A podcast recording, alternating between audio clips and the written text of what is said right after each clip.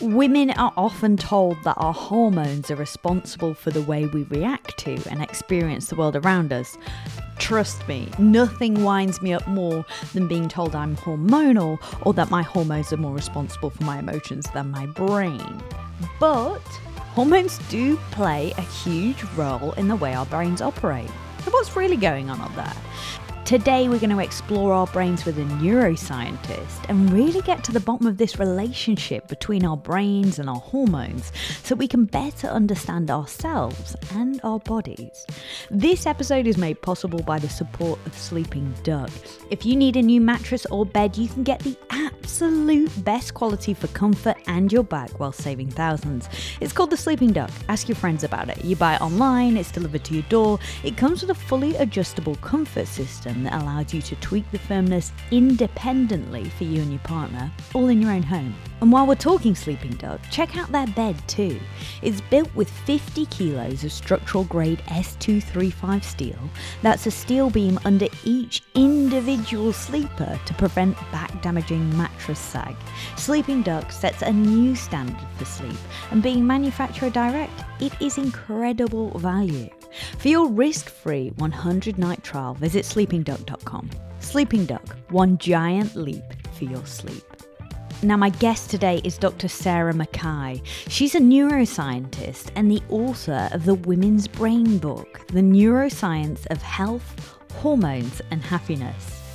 In this conversation, we cover what's going on in your brain through all stages of your hormone cycle, throughout your monthly cycle, but also what's going on in your brain at puberty, in pregnancy, and in menopause is really interesting, and I learned so much. I hope you enjoy this conversation as much as I did. I began by asking Sarah how long she's actually been studying the brain for. Oh, wow. I'm 48 and my undergraduate degree was in neuroscience. So I think we may have just hit, is that 20 years or 30 years? Uh, 30 years. What? so, yeah, first year university in a psychology lecture. Now they teach this stuff at school because I've got teenage sons and I know they do neurobiology in like year nine science. But back in the early 90s. Neuroscience wasn't really a thing. and so I kind of came across first year psychology lecture. We kind of did the biology of psychology. And my mind was blown when I learned about neurons and synapses. And um, I, so I switched universities. um, I was I was living in New Zealand. I grew up in New Zealand, so I moved universities from Canterbury University in Christchurch to Otago University in Dunedin. It's only about four hours away because they had the country's only uh, neuroscience degree. And so I was the second year of students to kind of go through that. So I'm like the, this OG neuroscientist. That is so cool. you are absolutely, of course, you can. You've put in that much time. You got to claim it now. So tell yeah.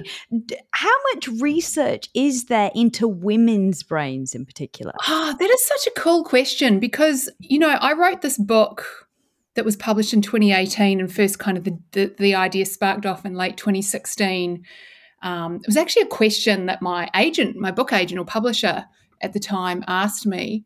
Um, she was like what have you written for an audience that's resonated? And i said oh look i once read this article on menopause and brain fog and um, you know but we didn't really know. This is 2016 we didn't know a lot about menopause in the brain at that point um, and then she asked me a couple of other questions, and I said, you know, it'd be really interesting to explore sort of women's health through the lens of neurobiology and look at things like periods and the pill and pregnancy and menopause and why girls and women more likely to have anxiety and depression. And I used to say, rather disingenuously, that there's so much neuroscience out there to explore. I just hadn't occurred to me to look at women's health research through that lens. But it turns out there wasn't actually a lot yeah. there really to be, you know, understood. And but I have seen since that time, really, sort of 2016, 2017, so we're kind of really only talking about the last five years, we have seen this real upsurge in research on women's health, women's brain health, or aspects of women's biology, um, which influence the brain that wasn't kind of there five or six years ago. So we've had the first studies of how the brain changes during pregnancy, the first studies of how the brain changes during menopause. We've just started to gather data on the oral contraceptive pill and the brain at different points in the lifespan. We've just started to get information in, even in the last year or two, about things like menopause hormone therapy in the brain. Um, so it's a pretty new field, but for me, it's exciting because the research that's coming through is meaningful. It's uh, it's applicable, and I think interestingly, it's being driven largely by women who have almost kind of worked their way up the ranks in neuroscience and are now able to kind of apply for the research grants because you've got to have the money to do the research and sort of channel the research down those paths. I think it's probably also worth pointing out neuroscience and psychology and the health sciences, medicine have always had, particularly in the younger, the early career years, gender parity. There's, I, I mean, in the early 90s when I was at neuro, doing neuroscience, there were as many girls as there were guys in my classes. When I went to Oxford to do my PhD, three of the five of us on my funding scholarship were girls. So wow. it, but but so people often talk about women in STEM and there's you know it's male dominated. It's not in some aspects of STEM. But what we've needed is the women to like rise up the ranks and be able to start just sort of guiding the research funding to be kind of the senior heads of labs. And it's really only my generation of women and, and sort of a bit younger than me, me being Gen X, have have who are kind of starting to, to drive the research in these directions. And it's really interesting if you think about pregnancy as, as part of this. Um, it was just kind of seen as irrelevant and niche. There's more brain imaging studies done looking at left handedness and right handedness than looking to see what happens during pregnancy. Oh, but let's not despair. The tide is turning and the work that is being done is is extraordinary. It's almost like kind of reaching this kind of critical mass of scientists and technology and interest um, so it's a really exciting time to be following along. Yeah, and we are super grateful for your work. Like, honestly, because a lot of the research that's coming out now is actually challenging a lot of the conventional thinking that we've held around hormones and brain health, which I'm really goodness. excited to get into. yeah, right. Yeah. Which I'm super yeah. excited to get into. Um, but before we get into that, can you tell me how important is it that we even have a small amount of knowledge of neuroscience and how our hormones impact us, regardless of gender? Oh, look, I think it's incredibly important. I mean, it's a pretty, you could, you know, have a very toxic conversation these days about sex and gender and biology. Um, so I think I try and approach this by looking at the biology, by looking at the facts. There's some paths of conversation we could head down, which can get really controversial. But I think when it comes to, let's just, women's health as a safe space, mm. we think about that. We have grown up, and as much as we like to think we've thrown off these gender stereotypes, the stereotypes of our reproductive health um, and its relationship to our brain, to our cognitive capacity, to our emotional resilience is a pretty negative story. And I often say you enter puberty and your hormones kind of kick off and then they cycle every month. You go through pregnancy and you get these sky high levels of hormones, and then you enter the menopause and they kind of drop off. So it doesn't matter whether they're going up or down, they're high or they're low. We blame them for whenever anything goes wrong. And that's mm-hmm. not how hormones in the brain interact. We're kind of held in this this kind of mythical sort of gender stereotyped state that our reproductive health in some way harms our cognitive capacity. Um, and I think that's incredibly damaging. Um, but it's really interesting because people want to hold on to that quite tightly mm. as well. I guess there's a lot of identity or, or validation perhaps that comes from well my brain made me do it or it's my hormones instead of kind of exploring more broadly about perhaps what's going on in, in your world. um, because there's there's a lot of voices in the crowd of what influences your brain and you know how you think and how you feel and how you behave hormones are just one of those little signals which which the brain receives so i think yeah. it's really important to understand that because it gives us interestingly, a lot more agency than you may think if we simply lean on this old fashioned idea women's reproductive hormones are just damaging our brains, because that's kind of what the messaging is out there. Yeah, absolutely. Well, I cannot wait to get into this. So let's start at the mm-hmm. beginning. How different are male and female oh, brains? Oh, gosh. you could just sum this up in a neat little answer. um, I think there's, there's, there's a bit of a saying that um, not as different as some may like, but more different than others may hope. Um, there are biological differences between male and female brains in the same way that there are biological differences between male and female bodies. So there are many aspects of our biology which are very, very similar. So we've got hearts that beat and blood vessels which carry blood and lungs which breathe air. We've got eyes which, you know, see perceive the world. We've got, you know, arms and legs and five fingers on each hand. So there are many aspects of male and female biology which is essentially identical. But then there are some aspects of biology, particularly post puberty, in which our biology differs. And it's, you know, stating the obvious. You know, we develop our secondary sexual characteristics. Women develop breasts. We start to menstruate. Men have facial hair. They go really tall and muscly and big and hairy. And I have two teenage boys.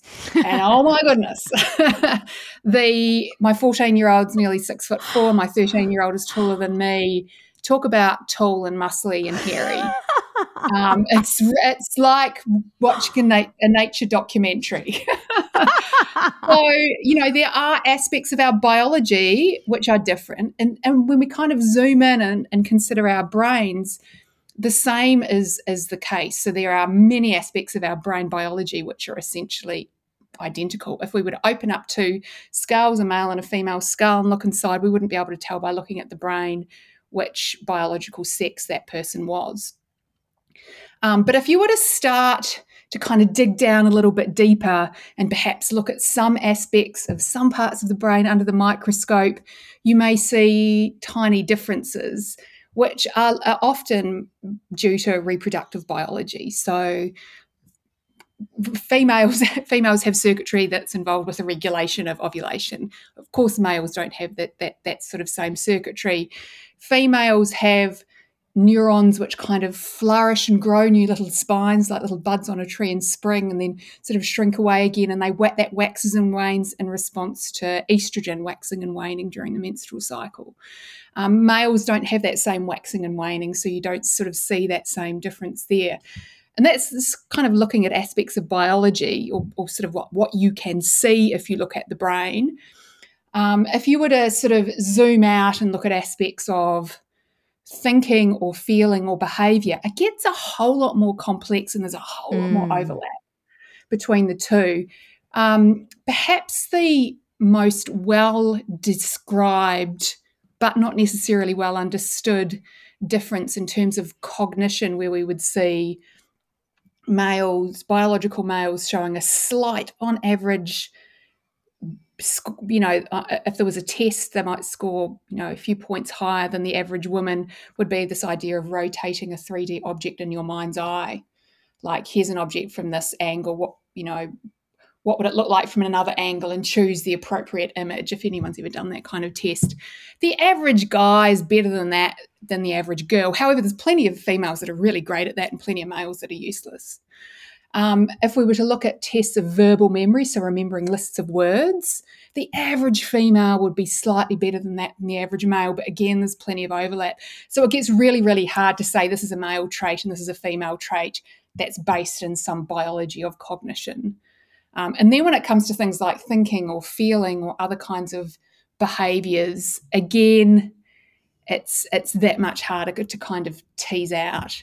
And then if we're to kind of look at the big picture of that, let's look at this 3D rotation because that's pretty reliable, reasonably reliable. Um, what's the source of that? Is that due to male mm. testosterone? Is that due to socialization of little boys who may play with Lego a whole lot more than little girls? Is that due to guys feeling more confident, you know, sitting that particular test than girls? We don't really know there's so many factors. And I, I said, here's your brain. what are the influences from your bottom up biology, hormones, and everything else in your body, the outside in world, and that includes society and culture and the people that you're interacting with and the environment you live in, and then top down. We're making meaning constantly of the messages in our body in the context of the outside and world, and they become embedded as beliefs or expectations. And that's just as important in terms of shaping how we think and feel as a single hormone. Mm, so interesting. There's so much goes, that goes into it. And so mm. you say that the the first thousand days when our brain is being formed is vital. What's happening in those first thousand days, uh, in particular for women, and how is our brain being formed? Yeah, well, that's the first thousand days is really from conception through. so I, I, I, think it's up until you're about two and a, two and a half. Forgive me for my terrible maths. Um, so we're, we're, talking about the nine months here of conception, and then those kind of first year or two of infancy. And we obviously, when you're sort of in utero, as we say, the vast majority of brain development is guided by biology, by genes telling neurons where to go and how to connect up. But the the shaping and sculpting of the brain in utero is also influenced in part by the biological health of the mother. So you want a really healthy, fit mum, um, but in some way the you know the, the the baby's brain development will proceed kind of as mother nature intended or as evolution intended. And then you have this little baby, the moment it's born into the world, is kind of thrust into this world where every interaction that that baby has with other people around it and the environment in which it lives, how it's raised, particularly during those first couple of years, is vitally important. And we're understanding so much more kind of about the trajectory of brain development, which sort of starts day zero in utero. And I mean, it goes on for a lifespan, but particularly we would think about infant, childhood, adolescent brain development kind of goes through until until your 20s. But what's laid down in those first few years is really important, particularly the relationships that caregivers, usually mm-hmm. the mother, but also the father or the other, you know, parents, the other kind of allo parents that sort of help shape and care for that baby. Because when you've got a newborn baby, it can do two things it can cry and it can be cute. there, it's two mm. sort of social cues, it's two ways of communicating. And adults are typically kind of drawn into you know look after babies and they cry and we pick them up but we have to regulate every aspect of their their biology their physiology their, their their neurology we have to keep them warm we have to keep them fed we have to keep them dry we are doing absolutely everything for that baby, and that baby will then, hopefully, with a lot of love and care and attention, grow up healthy. But we understand now, looking at longitudinal studies of childhood into adulthood, that what happens, particularly within those first two years of development, particularly that child's social development and care, has, you know, sort of snowballing effects through the lifespan. So, children, the most extreme examples are children that are perhaps, um, and, and the, the, the studies that have been done and followed most closely are those of children who were abandoned and brought up in Romanian orphanages.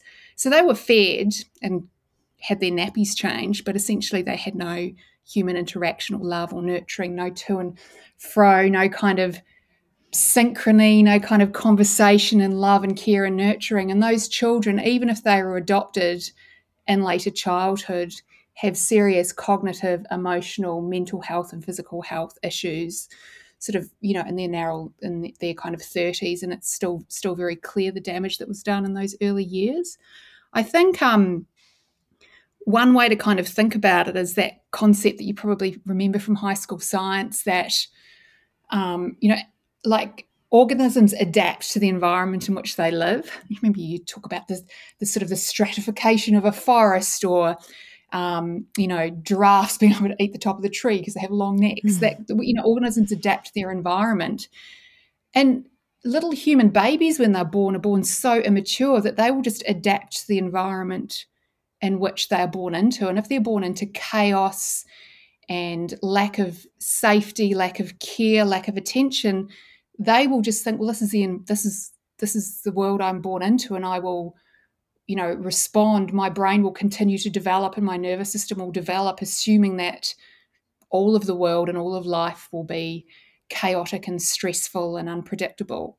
And that's a very mm. different brain that is going to develop in those first few years versus a brain that's developing that's being loved and nurtured and cared for and kept safe and being responded to and interacted with. So, yeah. you know, we, have got the big picture there. We're now just at the point where we're sort of starting to go in and um, the advent of brain imaging really only in the last couple of decades has enabled us to be able to go in and take a look at what is happening in those little brains in those first couple of years of life that, that can determine these lifelong trajectories. There's a researcher in New Zealand who, Richie Poulton, who um, heads up the Dunedin study, which is a longitudinal study that I always was always jealous I wasn't included because it's people who are in Dunedin couple of couple of you know 100 kilometers away from where I was born um, who are all just turning 50 and I'm 48 they um damn! and he said we've under um, the biggest takeaway he's got is we're underestimated the importance of childhood. I think we're starting to understand that now. I should say yeah. I didn't answer your question about male versus female.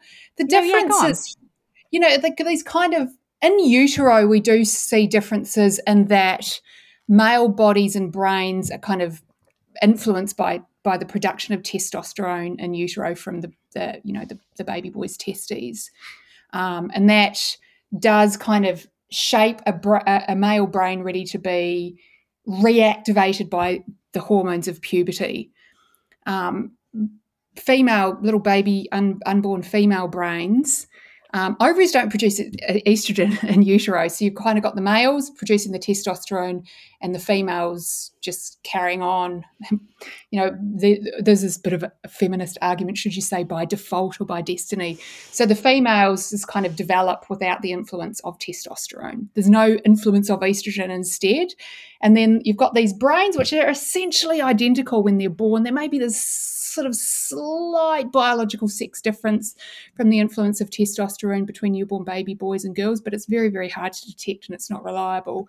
And then those little brains sort of develop along until puberty hits. And then hormones of puberty don't just change our bodies, they change our brains. And the brains of adolescents go into these stages of quite extreme plasticity in terms of social, emotional, and cognitive development. Um, but uh, interestingly, the testosterone and the estrogen guide both brains through adolescence, you know, from puberty through adolescence into adulthood. Um, it just seems that you needed one of, of those hormones, but those, you know, the, the male brain was primed by the testosterone at birth, the female brains were primed by nothing, and then the, the hormones of puberty are essential in guiding those, the kind of appropriate development of those brains. So it's not just bodies that change during adolescence, it's brains which change but everything else around those brains and the world around us is changing too. So it's not just the hormones. The hormones have kind of opened this window of plasticity and which brains will respond. So, as you say, that puberty is that first kind of huge, you know, up curve of these hormones that our brains mm. will experience. What is hmm. going mm. on in our brains as women during puberty?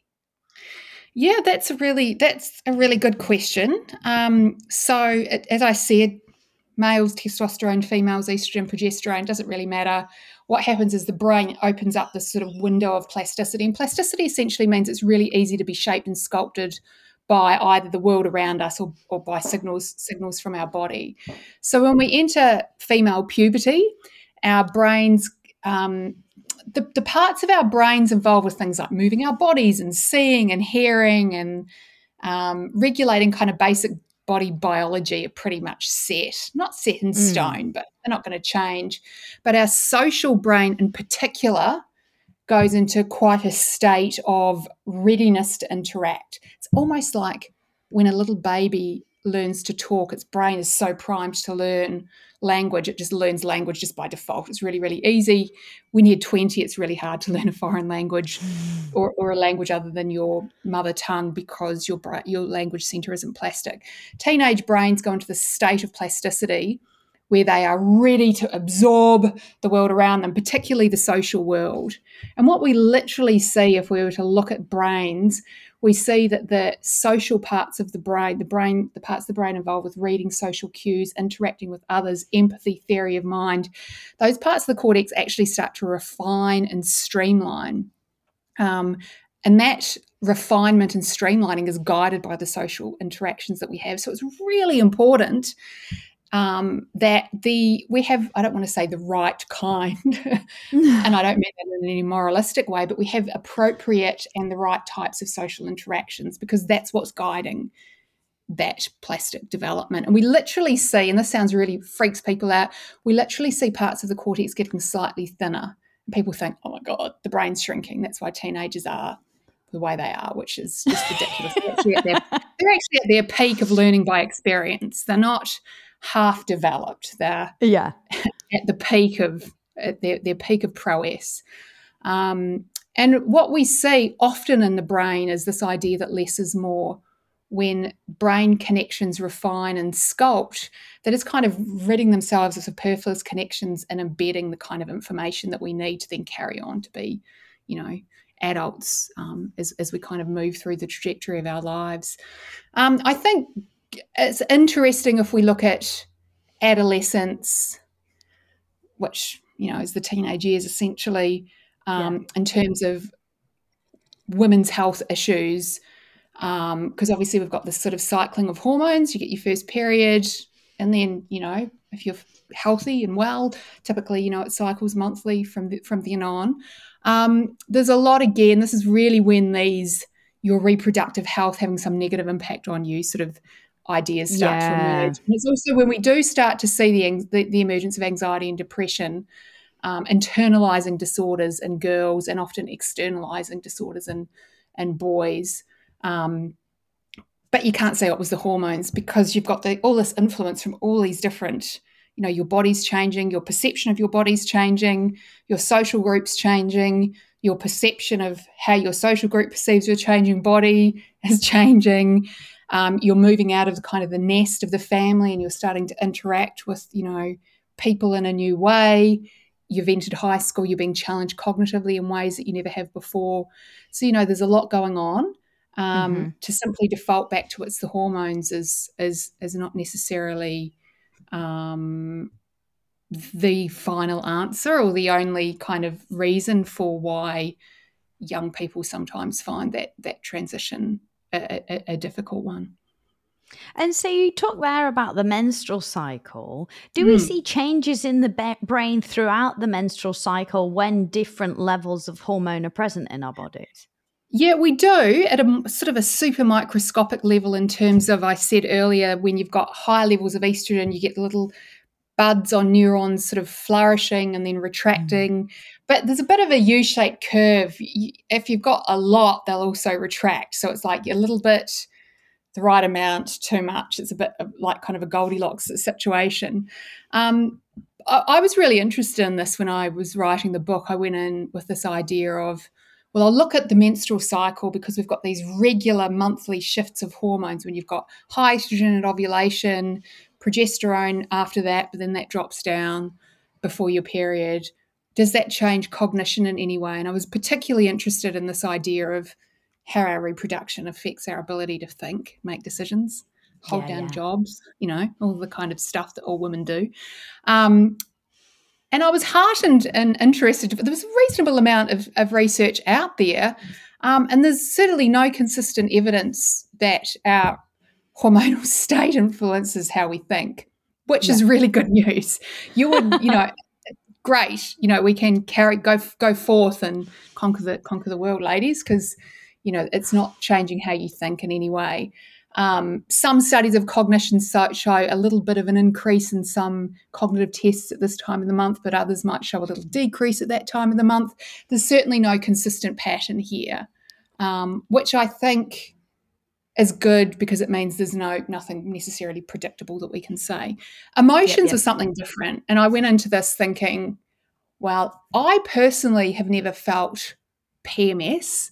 I didn't grow up in a family that talked about it, which I also think is interesting and important, because um, many aspects of our uh, subjective emotional states are also influenced by expectation and culture. Um, so I went in thinking, okay, well, surely there's going to be data out there showing shifts of hormones influence emotional state because PMS is a thing. And this is perhaps the study I've talked about most from the book. Mm. Um, is I found a, a, a meta analysis which gathers data from lots of different places looking at reported prevalence of PMS around the world. So um, you know, what women who put their hands up and say, Yes, I get emotional and cranky and angry and moody before my period. And it was fascinating because it was stratified by country. So in France, 10% of women put their hands up. In Spain, just over the border, about 30% of women put their hands up. Um, in Asia, some parts of North America, it's kind of around 50% of women say, Yep, I suffer from PMS. And then, really interestingly, if you go to countries where women um, face oppression, face strong gender stereotyping, have less agency and autonomy. Iran was the example here. 90% of women put their hands up and said they have PMS. So you've got French women 10%, Iranian women 90%, everyone else falling in between.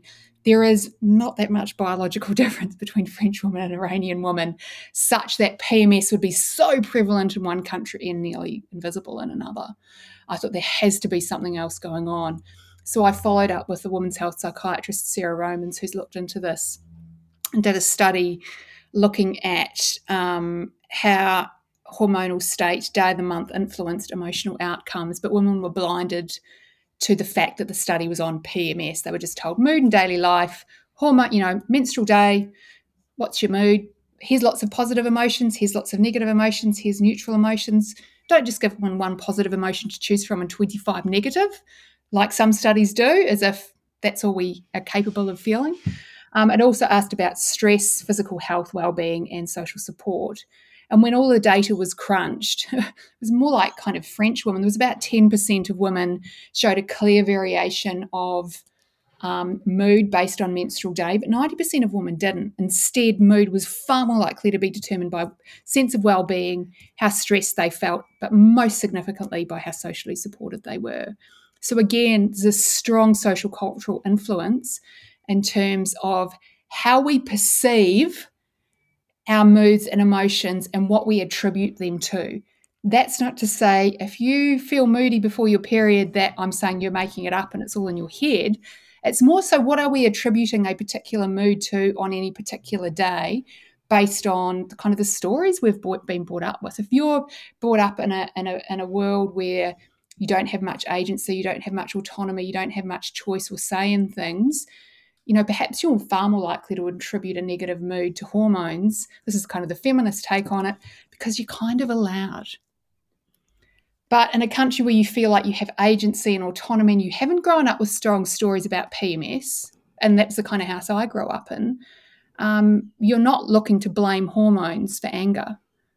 Maybe you're pissed off because your husband didn't take the bins out and mine didn't last night because it was in Singapore and I had to do it myself. so I think it's Raging. really, and this is where knowledge of neuroscience comes in, is we hold on so tightly to this idea that our reproductive health has a negative impact on our emotions and our mood and our brain. And the science doesn't support that. What the science is trying to do is encourage us to look beyond this one hook that was being placed in front of us to hang our hat on. It's hormones, baby and that's it. It's hey, there could be a whole, it could be lack of social support. Well, guess what? You can do something about that because you have agency. You can put strategies and social frameworks and architecture in place. You can't necessarily do much about your hormones. There are yeah. women who are super sensitive because there was still the 10%, even who were blinded. Interestingly, if you unblind that study, you do it again, say to the people it's on PMS, you'll get much, much higher rates of reported PMS than if you don't tell wow. them that's what it's on. Expectations so are so, so, so important. Oh, yeah, they really are. We did an interview with um, David Robson. He's a science journalist in the UK, and he wrote a book about the expectation effect and some of oh, the research that he pulled out. Oh, yeah. it's really good. I'm going to send you the episode and I'll put it in the show notes in case anybody oh, cool, hasn't heard it cool. because That's, it is yeah. incredible. He's really very, very impressive guy. And the book yeah. just blew my mind. Um, well, I but, think that when it comes to women's health, that is an enormous part of it. And we see it with in pregnancy with baby brain. We see it um, during menopause with how women react to symptoms such as hot flashes or hot flushes. And that's not to say that women are not experiencing perhaps overwhelm and, you know, that kind of the mental load, inability to attend because there's too much going on during early motherhood, or hot flashes during um, menopause. But it's the meaning we make of them mm. that is really mm. important and what we expect that health experience to be like. Um, and so that's, you know, kind of, we've, I said we've got so many signals coming into our brain. Um, it's not just the biological signal, which is overriding and determining everything. You know, how we're approaching that and the meaning we're making of that is as important in determining a health outcome. So, what effect does the pill have on our brain? What research is there out there towards this? Yeah, I'm a big pill fan actually. Um, particularly now I'm 48, I'm like, give me all the estrogen I can get, however I can get it. um, I think we do, again, the pill has a bad rap, particularly online these days, in terms of um, side effects, which I think are overblown in terms of you look historically how much freedom it gave gave women reproductive freedom. I don't think we can deny that. Um, what is really interesting is if you look at the let's look at the data. Let's take the kind of emotion and the hype and carry on out of it. Some really large studies, million women studies, studies with a million women included in them, have come out of um, Scandinavian countries where they have amazing socialized healthcare and they gather all of the data and so they have all of the information to kind of assess not a study of three women or five women or a few women on social media a million women um, and studies have looked at let's look at women who are on the pill compare them to women who are not on the pill who is more likely to be diagnosed with depression and the difference between a th- you've got a thousand women on the pill over the course of a year, you might get, and I think the data was something like, say, five women per year might get diagnosed with clinical depression, get treated with uh, antidepressants. You look at women not on the pill, it's around two or three women being diagnosed. So the increase was around one or two women per 1,000 per year. So the difference isn't actually that big. There's an increased risk but the absolute numbers are min- minuscule. What the studies have done then very cleverly have gone in and they've kind of sort of separated them all out by age. And it turns out if you look at women over sort of 20, 25, so adult women, um, there isn't really any difference in terms of diagnosis of depression, whether you're on the pill or not. The difference emerges during the teenage years, during adolescence, right when those pubertal hormones are critical for the normal brain development, normal adolescent brain development. And the increased numbers that you saw of young women being diagnosed with depression when they're on the pill were were were, were that were, were bigger, but we're, not talking about fifty percent here, fifty women per per hundred, or we're, we're kind of talking maybe sort of ten or fifteen teenagers per one thousand being diagnosed with depression when they're on the pill versus sort of five or six who are not. So again, the absolute numbers are small, but that it seems to be where the data is skewed. But you know, adolescence is a tricky time. Why mm. perhaps and the younger those the younger the girls were, the 13 or 14 year olds were that much more vulnerable again to being diagnosed with depression when they were on the pill than the 16, 17, 18 year olds. Can we say, oh, look, that's to do purely with that trajectory of normal brain development? Have we disrupted that normal brain development in some way by putting girls on higher levels of estrogen without the monthly cycling? Or was depression, did depression come by some other kind of you know, social means whereby while a 13 or 14 year old girl is she sexually active and perhaps in a position where she's more emotionally vulnerable and so therefore more likely to develop depression. It's really hard to tease that out, even with the with these large numbers. So I don't think we can safely say the pill causes depression at all, but some people are more vulnerable to side effects. And I don't think that means the pill is evil and nasty and no one should ever take it.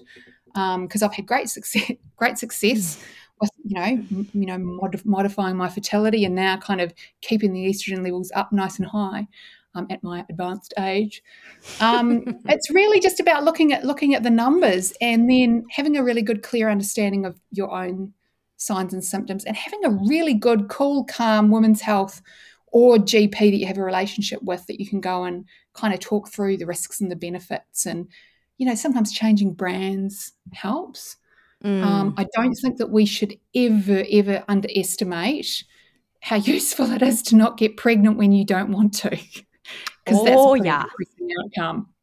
Yes, yeah, it absolutely can be. So the flip side of that is obviously pregnancy, another mm. huge hormone surge in our lives. You've touched on this a little bit, but is baby brain a real thing? I've just re- written my second book. It's called Baby Brain. Baby Brain. I'll tell you the title of the book, and this might give you an idea. Baby Brain: The Surprising Neuroscience of How Pregnancy and Motherhood Sculpt Our Brains and Change Our Minds for the Better. So, baby brain, this kind of colloquial definition of forgetfulness and absent mindedness during pregnancy and motherhood, um, is a bit of a paradox because four out of five women will say, "I had baby, I have baby brain during pregnancy or early motherhood. Forget things, can't remember what I'm doing, make mistakes, etc., etc." But there's a paradox because you bring these women into the research lab, sit them down, give them a host of cognitive tests, and motherhood, we're not finding any cognitive decline whatsoever. So women are subjectively saying, I feel like I'm losing my mind. Objectively, the scientists are saying, but you're not. And that's really interesting because women are quite resistant to letting go of that. Pregnancy is slightly different because during the third trimester of pregnancy, when we see these enormous, equivalent to the shifts that we see in adolescence with structural changes in the social brain, particularly in pregnant women, and the third trimester, some studies find some women show a tiny little drop in a cognitive test score, but it's not clinical. It's not cognitive decline. They just might score one point less than when they weren't pregnant or compared to a bunch of non pregnant women. But not all studies find that. And other studies have come in and looked at what they call ecologically relevant memory tests. Let's just see if women are really good at remembering stroller brands or nappies or, you know, bottom you know, red bottom cream for babies. You know, they test all these kinds of rash cream, I should call it. Um, ecologically relevant baby related items. And, and the third trimester, women are really good at remembering that stuff versus non pregnant women. So some studies find enhanced memory. If we look at non human mammals, mothers um, get better at doing what they do. So sheep get better at sense of smell and recognizing their lamb by smell animals that need to kind of gather like nuts, they get better at finding their way through a maze. Animals that have to hunt get much better at predation because Mother Nature wants to ensure survival of the offspring. And it would be no, I, I, I can't make sense of how Mother Nature and humans would make us stupid. That's not what has happened. We've got this paradox. We've got the subjective, the subjective feeling of losing your mind and the objective scientific reality. What's probably sitting in there, some studies have kind of gone in. Again, expectation is a big thing, enormous. I didn't have baby brain, but I didn't even know it was a thing, never heard of it. So I didn't mm. expect to forget, and I didn't. Um, so we've got that. We've got, uh, and that's my again my little anecdote. Um, we've got this strong cultural message about that our reproductive health is in some way dam- damaging our minds. Um, it's hard. To, it's hard to let go of that. Um, so there's this enormous expectation that you will forget, and you probably will because early motherhood is really hard. There is a lot going on, and what you remember and what you forget depends on your ability to pay attention, filter things in or out. And mm. when you've got a new baby and you leave the house and you forget a nappy, it is a catastrophe. So you are likely to judge yourself very, very severely and harshly. Uh, other studies have gone and looked and found that there is a correlation between subjectively rating your performance as poor.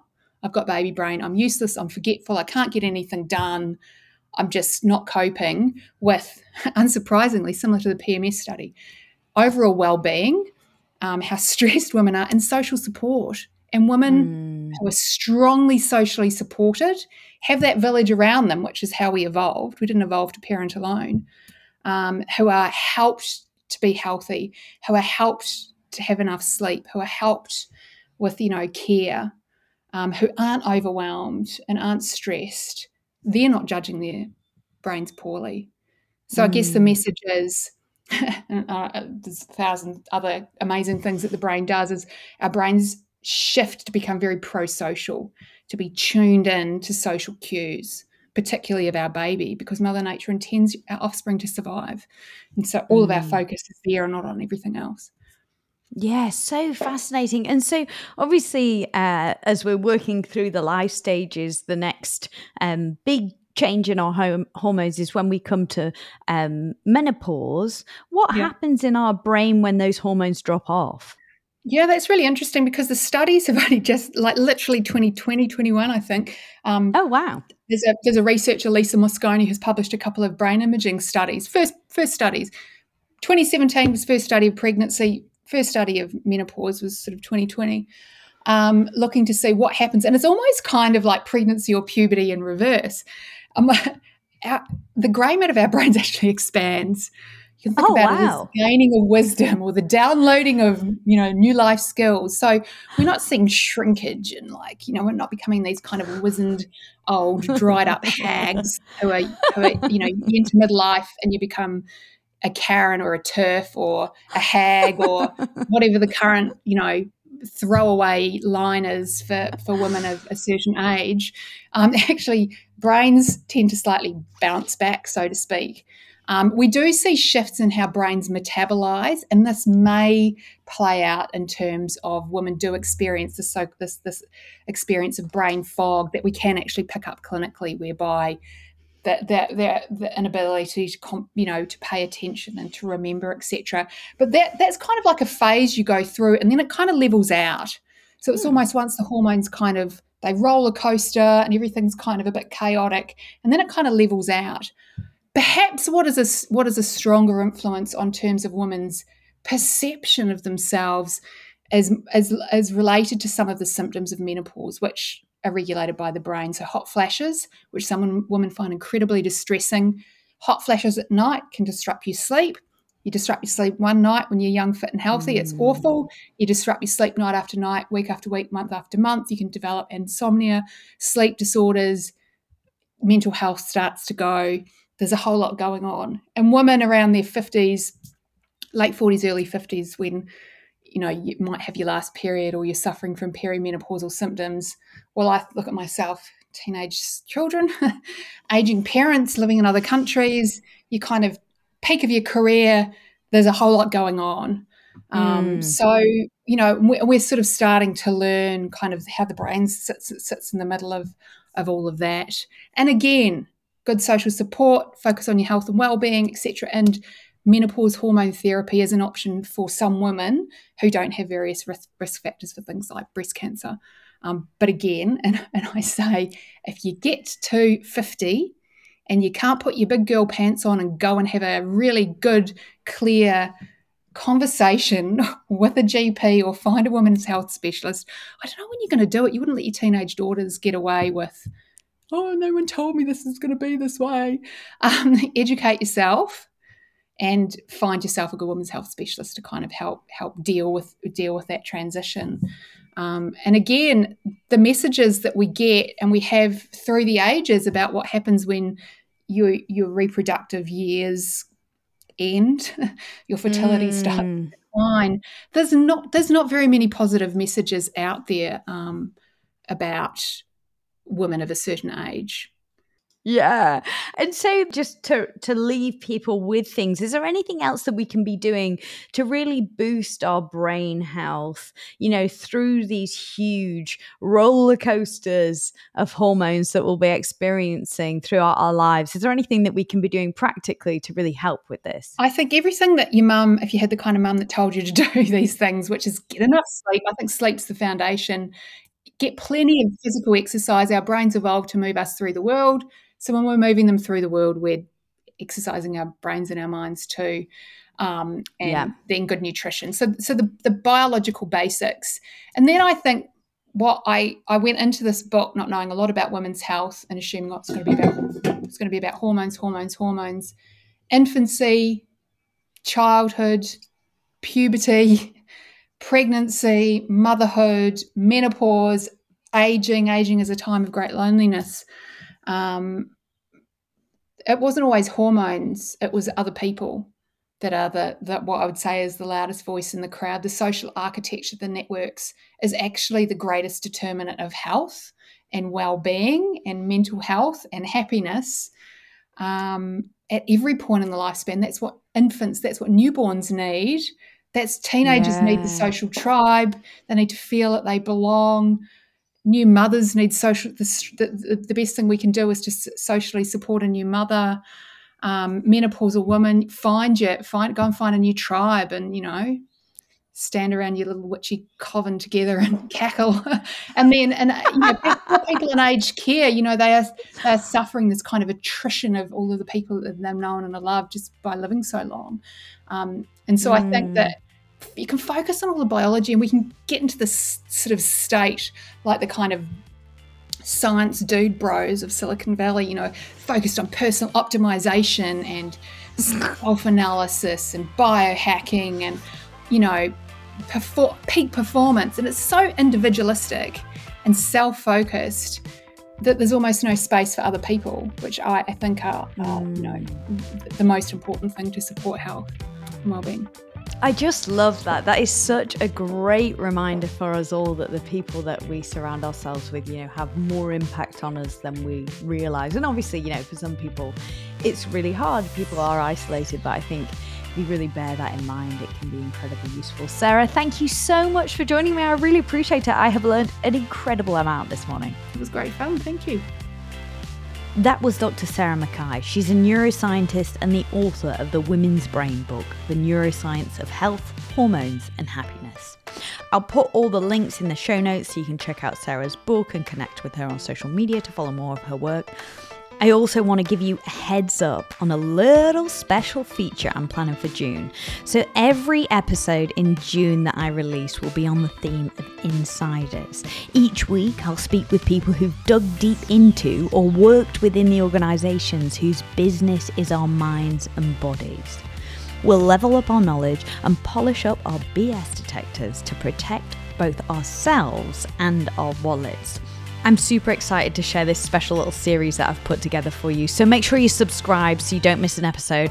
And if you haven't already, please leave me a review wherever you're listening. I'll be super grateful. It genuinely helps me out. It's just me out here creating these pods for you, which I absolutely bloody adore. So thank you so much for listening. I really appreciate it. I'm Ed Stott, and I sincerely hope that's helpful.